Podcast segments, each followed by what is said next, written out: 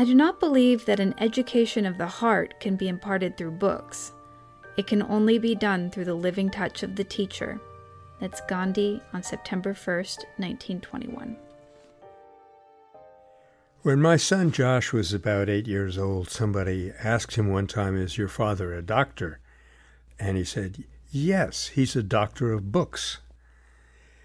So this one really cuts pretty uh, close to me personally. I was a professor, a doctor of books for a long, long time, and uh, I actually did believe that all information, all useful understanding of the world was through the intellect.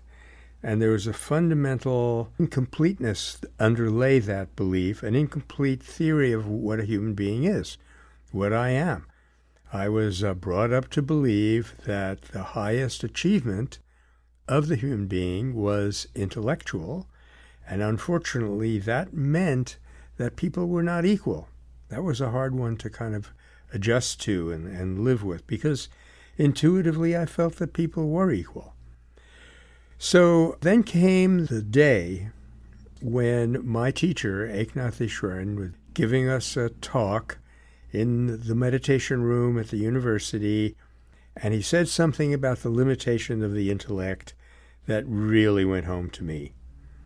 And so I went up to him after the talk and I said, uh, gee, Easwaran, uh, what you said about the intellect, it really struck me because, you know, here I am. I've considered myself, for whatever justification, I've considered myself an intellectual practically my whole life.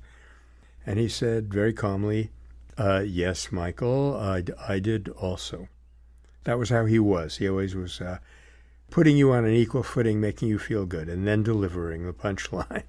and the punchline in this case was, and then I found out that it was not solving my problems. So that, that was like a cloud bursting apart in my mind because I had been trying to not face up to the fact that my intellect was not solving my problems. It was a devastating fact when I thought that the intellect was the highest capacity, the most powerful change mechanism that I had. The control mechanism was the intellect. So when he said that he discovered it wasn't, he was implying, and he had already made it pretty clear, that we have a much deeper capacity than thought, than the capacity to think. And that is the capacity of direct awareness.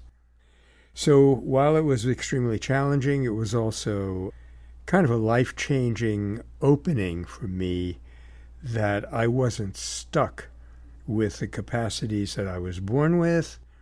There was one capacity that could be developed almost to an infinite extent, and that was, in fact, the most important capacity that we human beings possess, and that is the capacity to become aware of reality, particularly in this case, the reality of other human beings.